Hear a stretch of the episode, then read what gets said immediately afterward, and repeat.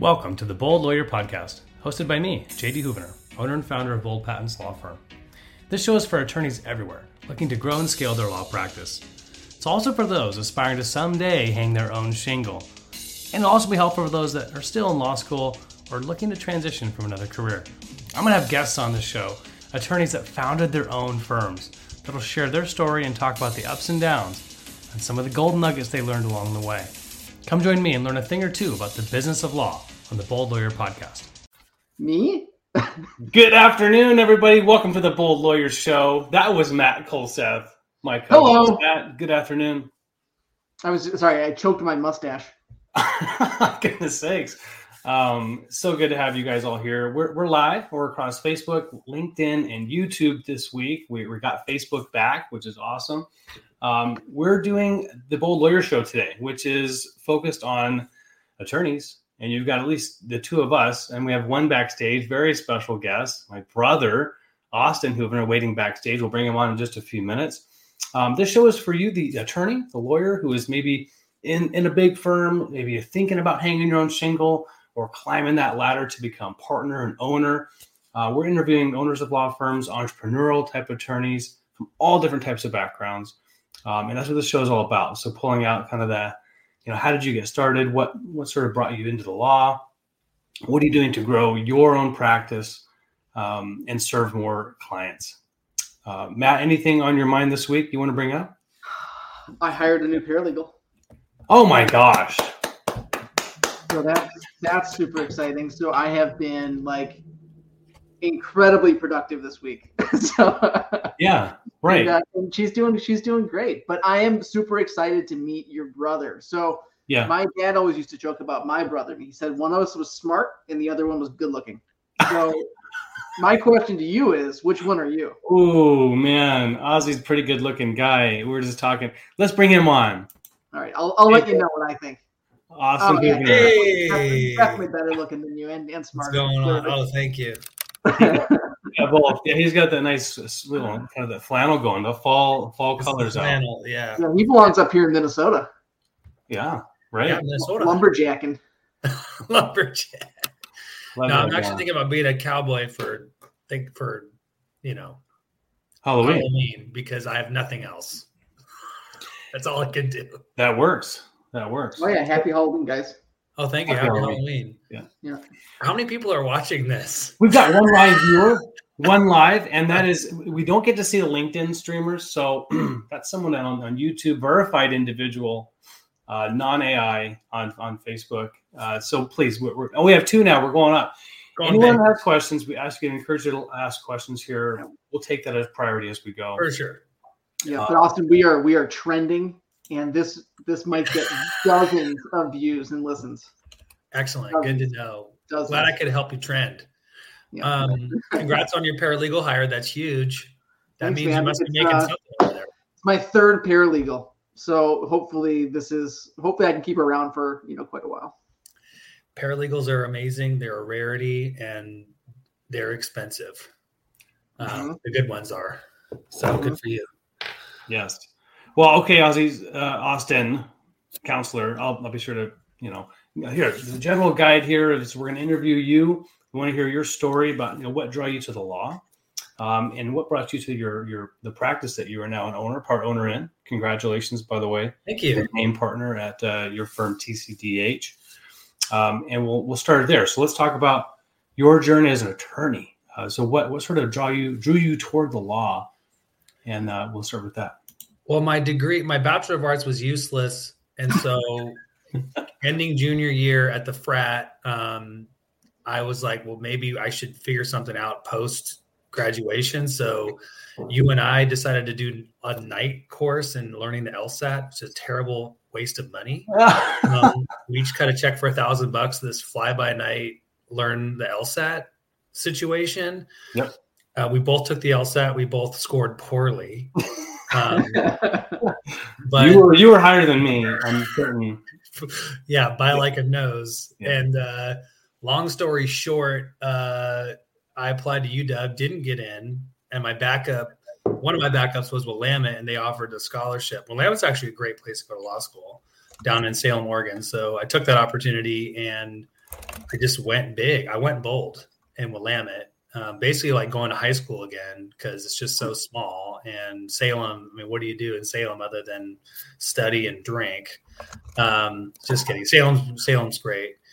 And so I did that for 3 years. I lived in Salem, and what was hot coming out of, 2012 to 2013, of course, was bankruptcy, as you probably know. We had the recession and kind of tail end of that, but they had done bankruptcy was hot, and that was the only private sector job in Salem, Oregon, that was paying anything. Right. The DA's office didn't want me. I actually prepped to do public defense because I did some legal law school. I was a public defense investigator for a second, but I ended up working at a bankruptcy firm, and I loved it. You get a lot of exposure to numbers. There's some accounting in there, federal law. So you get some, state law, federal law mix, because you get state exemptions versus federal exemptions versus federal law and how that applies, and helping people. Hey, you're going to be okay. Everything's going to be okay. There is a path for you. You're not going to have to lose your house. There's no debtor's prison anymore, right? No.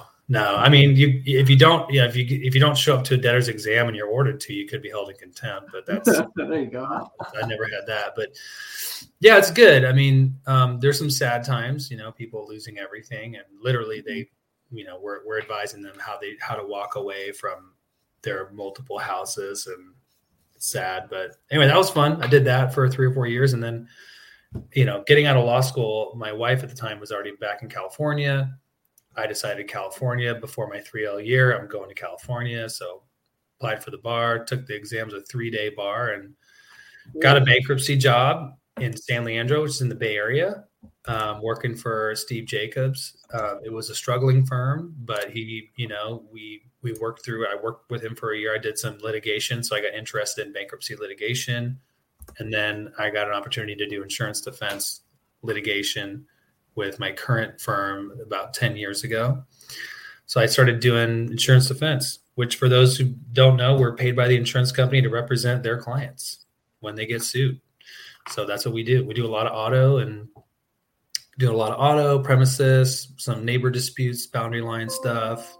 And we do some insurance investigation work, first party, they call it first party, where you're just investigating a customer's claim. My car was scratched up for the 5th time. Right. It was my neighbor. It's like, no, dog, like you just want to check because you scratched up your car. It's like, we're gonna figure out what happened. We're gonna have someone with a camera follow you around and see how you see what's up. So, first party insurance work is great. Actually, I don't mean to, it's actually really good work. And I did some of that, but that's what I'd like to do is third party litigation. So trials, arbitrations, litigation. So that's what I do. I've been doing that for about 10 years. And you and I talk, but just for maybe other people that are listening, insurance defense, another good example. Is it true that let's take auto, like an auto incident. Is it true that for the most part, the cases that go to trial, when do they pull the trigger and hire someone like you? What causes an insurer to say, you know what, we're going to go to bat? Well, if you don't have the file yet, then that would come from an in-house counsel, and either they're overloaded, there's a concern about conflicts, or it's the case is too hot to handle, and they want to get it over to someone that does trials, and that's what we do. We do get referrals from in-house counsel late in the game. We get it early in the game. We do pre-lit cases where we're just trying to settle it or find out the value, or do we tender the limits, or do we make an offer below it? What are we doing? And so, we're injected at many different areas along the way, but yeah, we get files before trial. Absolutely. And we get in there and try it if we need to, and try it to a jury all the way. And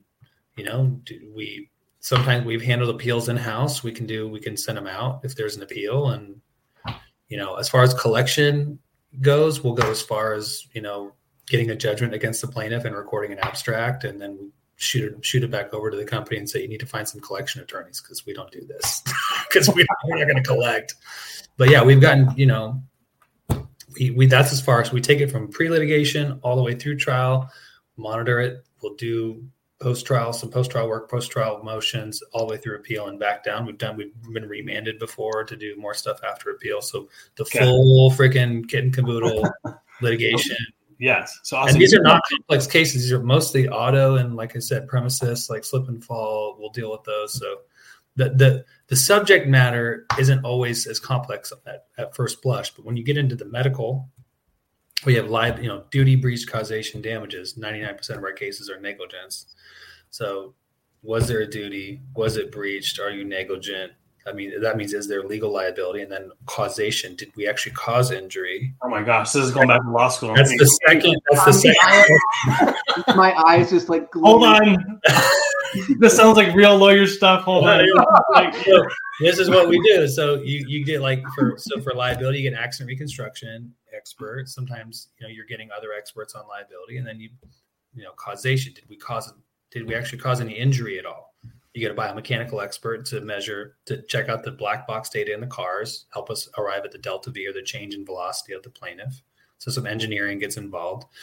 Then you have the medical side, nature and extent of injury, i.e. damages. We get doctors from all ilk of all sorts to come in, and you get some real jurists, real quack doctors get in there and say their piece about these crazy injuries. People allege all sorts of stuff, exacerbations of, diseases that have nothing to do with traumatic injury. They say, my XYZ disease got worse because I was bumped from behind. It's like, okay, well, now I have to hire an endocrinologist, and I have to have you examined by this quack and, see what they have to say. So that's what we do. Okay. So you, sir, you've done something I certainly have not. Matt, I don't think you've done this. Made partner. Made ownership in a law firm. Can we talk for a bit about that? We have some people that are listening and some folks that may follow this. We got like 3 listening. Absolutely. After the broadcast, we've got. So you've not only made partner at a firm, you've also, actually litigated in federal district court. Sounds like. In bankruptcy, yes. The magic words like "may it please the court." Yeah, I got to be in there. I got to do that. Yeah. Yeah, it was fun. It's good. I get scared just thinking about that. Oh, I know. But you know what? I've done that. And it was a small firm. And I haven't had to work up the ranking on like a big firm, which is a much greater time commitment. Okay. But yeah, no. Basically, I put your dues in, and you do your work, and you ask for more responsibility. And you basically, that's what I did. I kept asking, hey, I want this deposition. Looks like you're busy. Why don't you let me handle it? I'll do this motion. I'd like to do this. No, I actually would like to argue it. No, please, I'd like to do this. I think you should do this. And then you start suggesting other things to do. You start suggesting more work. You start rolling. You just start taking the case from the partner, and you're like, oh no, I got it covered, buddy. Just, no. Yeah, I'm good, and that's how you do it. It's taking ownership. Just like you would take ownership as a solo, you just start taking more ownership over the things that you can do and looking for the next thing. That's why I always tell associates is like, I don't need you to task. I need you to learn how to feed yourself and keep the ball rolling. If I ask you to send out interrogatory requests and you bill a 0.1 or 0.2 for it, that doesn't help me. What helps me is you review the responses when you come in, you meet and confer, and you get really good quality responses from them. So I understand what they're claiming. What is the wage loss being claimed? What are the damages being claimed? What are we going to put in our report to the carrier in 3 months about what this case is actually worth?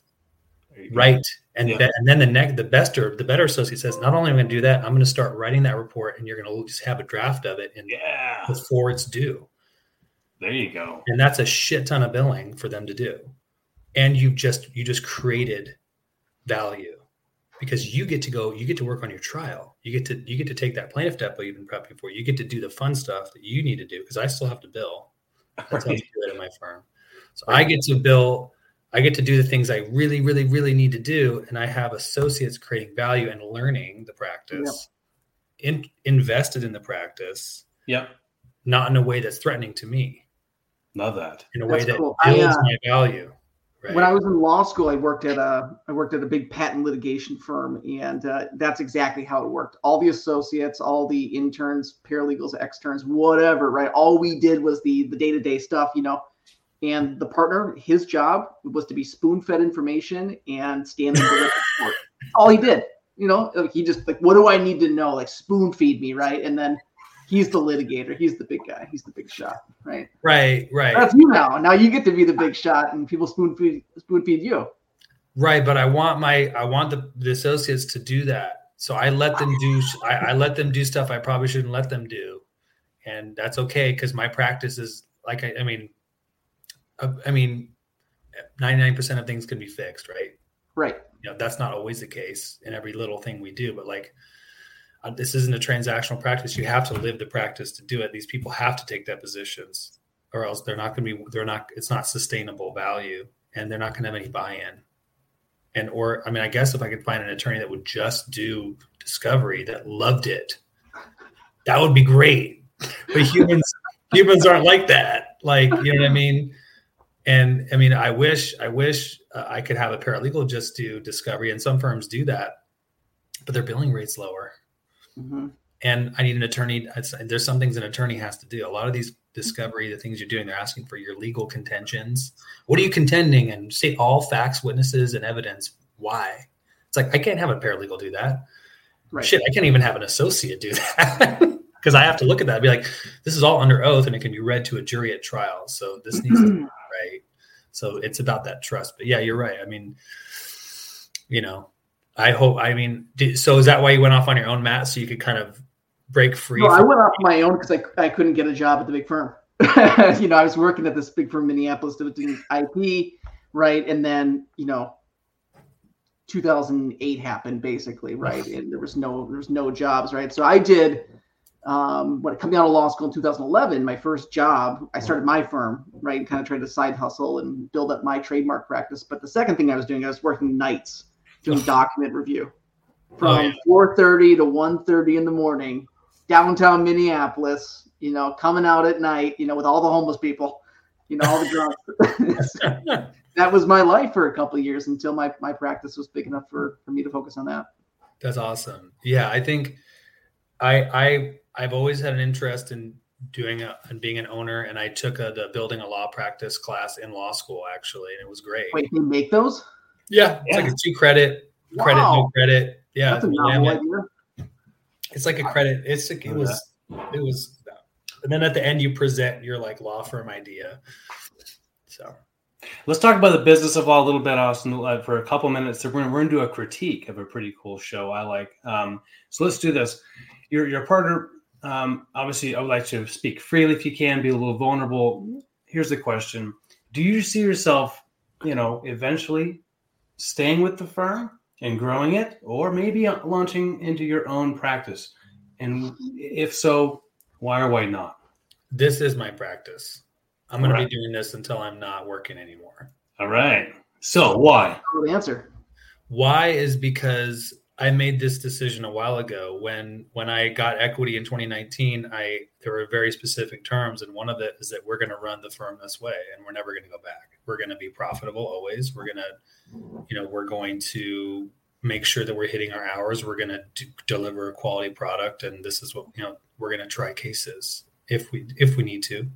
Yeah. And we're going to be that firm. And so far it's gone fine. And so this is my firm.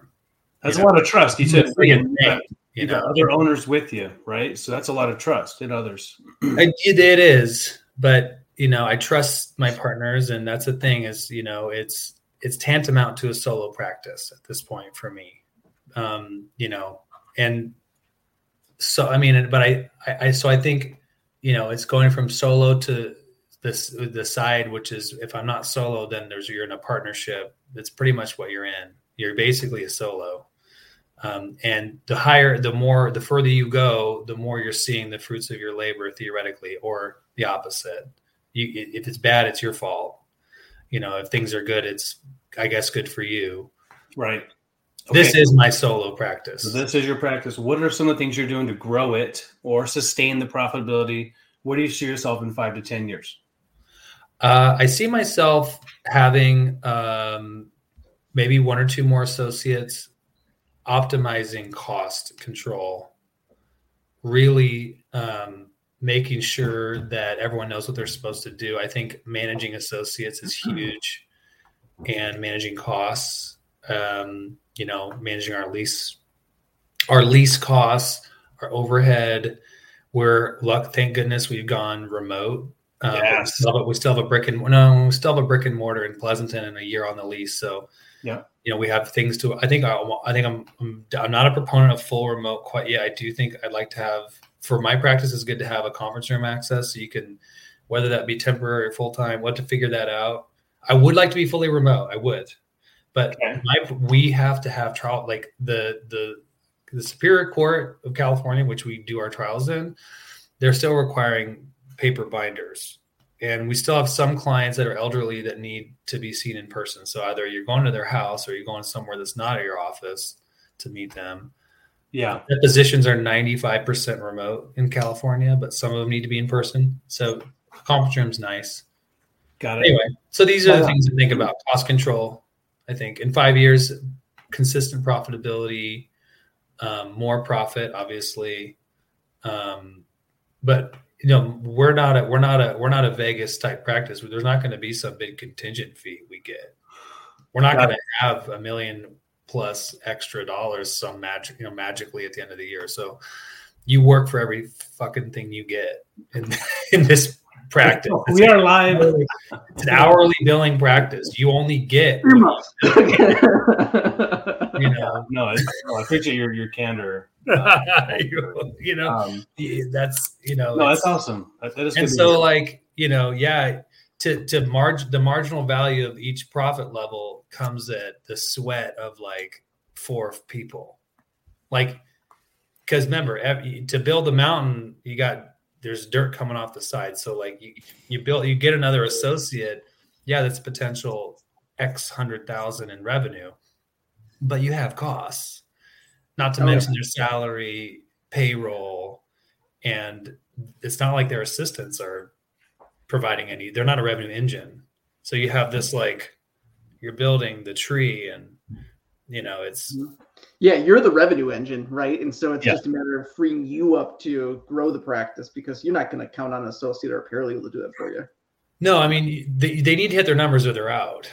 Right. That's what you say. And that's really hard to live that too. It's like, well, they've been doing well here, but then they're not hitting here. It's like, there's a human aspect to it as well, but you're right. It's like, at what point do you, and then recruiting, like people don't want to do what I do. People, millennials and Gen Zers don't want to do insurance defense. I don't think.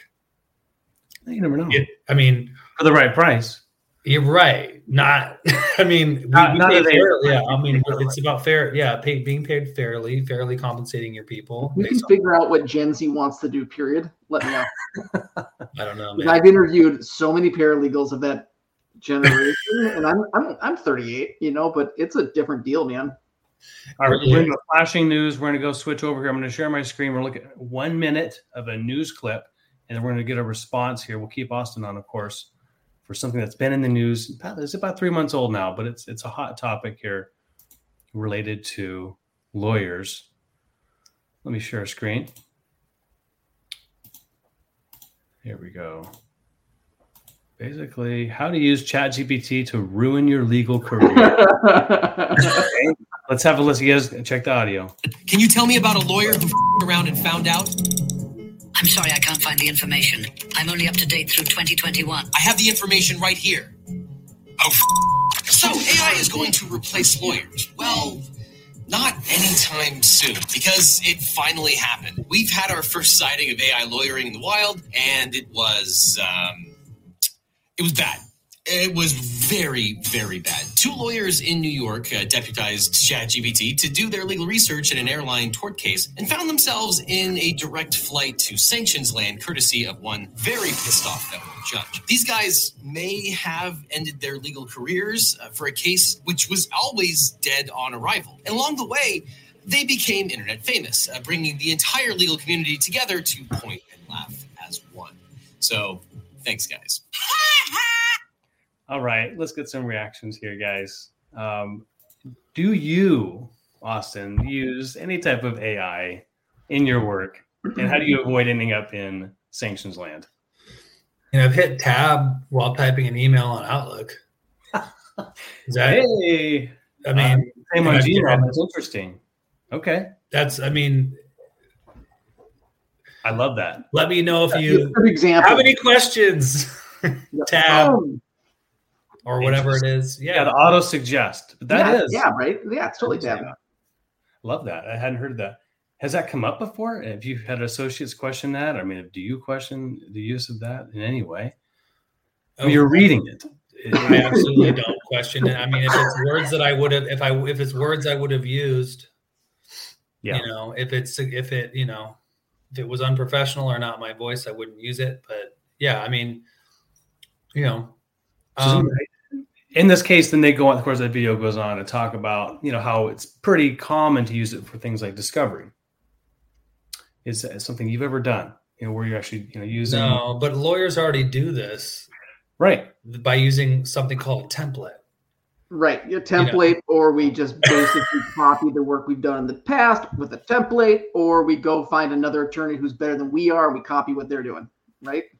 Exactly. And one time in bankruptcy court, I ripped off a brief so hard on my friend, Andrew, I actually credited him for writing it. Because I didn't want the judge. I wanted the judge to know that I know that the judge knew, because it was the same judge, and it was a very recent filing, and it was over a controversial issue of how fees and stuff would be paid in bankruptcy. So when in doubt, you know, my buddy didn't care. I'm just going to cite it like this was part of a brief in this case before this court, just so you know. No, but that doesn't really answer the ChatGPT thing. I don't know, like.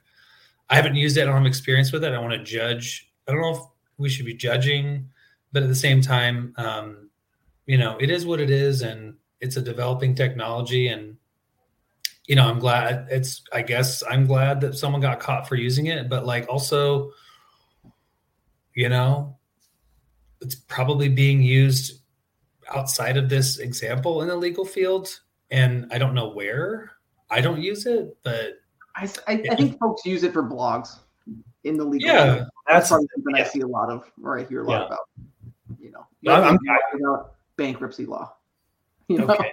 Yeah, I had a guy call me today trying to talk about. He wanted to have our firm be a test beta user of his AI software for patent. That's probably a hard no, right there. I gave him a nice maybe. In fact, I said, "Hey, is it free? Okay, sure, we'll try it." I mean, because it's research, right? You plug in keywords and it will go through and look at the published USPTO patent docs. Is the result going to be as good and thorough as what Brandon, our guy, can do? I'm hoping not, or I don't know what I'm hoping. So what I actually told him is that, you know, I would like Brandon to go look at this and give me the truth on, hey, is this actually going to provide results that are as good or even close to what he does? Maybe he can save some money and do higher volume at the same amount of time. And it's the same result for the client. And who knows, we could pass along the savings to our client if we're feeling, you know, generous and you know, not so greedy. And he also mentioned patent drafting. I mean, it is when you're pulling an invention out, talking about the specification, you know, details of an invention, and you're sort of wanting to make sure you're not leaving any details out. It can be quite valuable, right? Just think about, hey, I want an internal combustion engine. But have the attorney describe that as generally as possible is a little bit mechanical and robotic. I mean, it's been discussed before. So if you just plug in a few paragraphs about this is what an internal combustion engine looks like, and then you add in the few extra paragraphs to talk about what's unique and novel about it, that could save time. So we were talking through some things like that. I was like, okay, this is pretty unique. And I could see the value of that from a technical writing standpoint. I mean, I think that to the extent that AI can be used to help on businesses that have a flat fee, you know, that do flat fee work. Yeah. I mean, we have flat fee files. So you're saying billing. Okay, you're saying hourly billing, but you still do that while. Yeah. We have some flat fee work that we get from carriers. It's not the majority of the work that we do, but we do have some flat fee work. Yeah. But I'd like to say our flat fee work is indistinguishable from the hourly because we're trying to provide value, you know, but you know, ChatGPT, I mean, it's like, yeah, everyone has like a reaction to it. Ultimately, it's based on like AI, and I don't think that we should be afraid of it. I think we should figure out what's there, and people want to offer products that are tailored to attorneys that understand our ethical obligations, then great. But someone's got to look at it and read it before they send it out. I mean, that's the problem. Yeah. It's like, if we give ourselves an autopilot, are we still going to be the person behind the wheel that, you know, that we got to be home, you know, we there's no such, you know, and like, also we don't want to devalue our practice, and we don't want to provide a lesser quality product. Yeah. We don't want to impact our own monopoly, which, whether you want to admit it or not, the legal monopoly is valuable to people that have a license.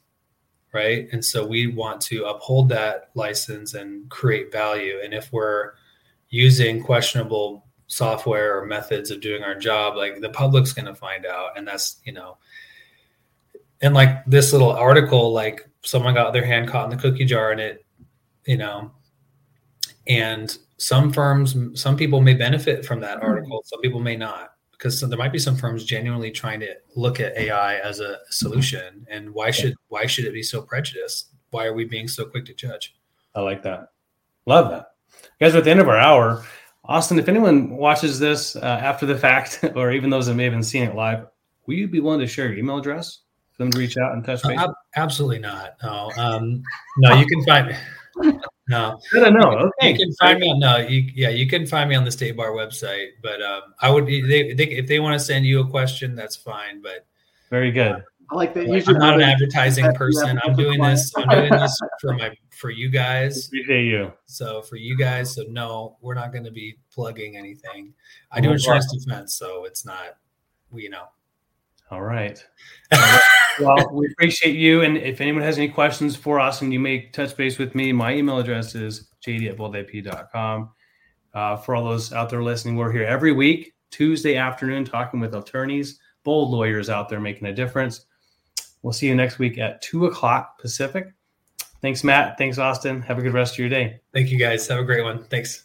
Yep. See ya.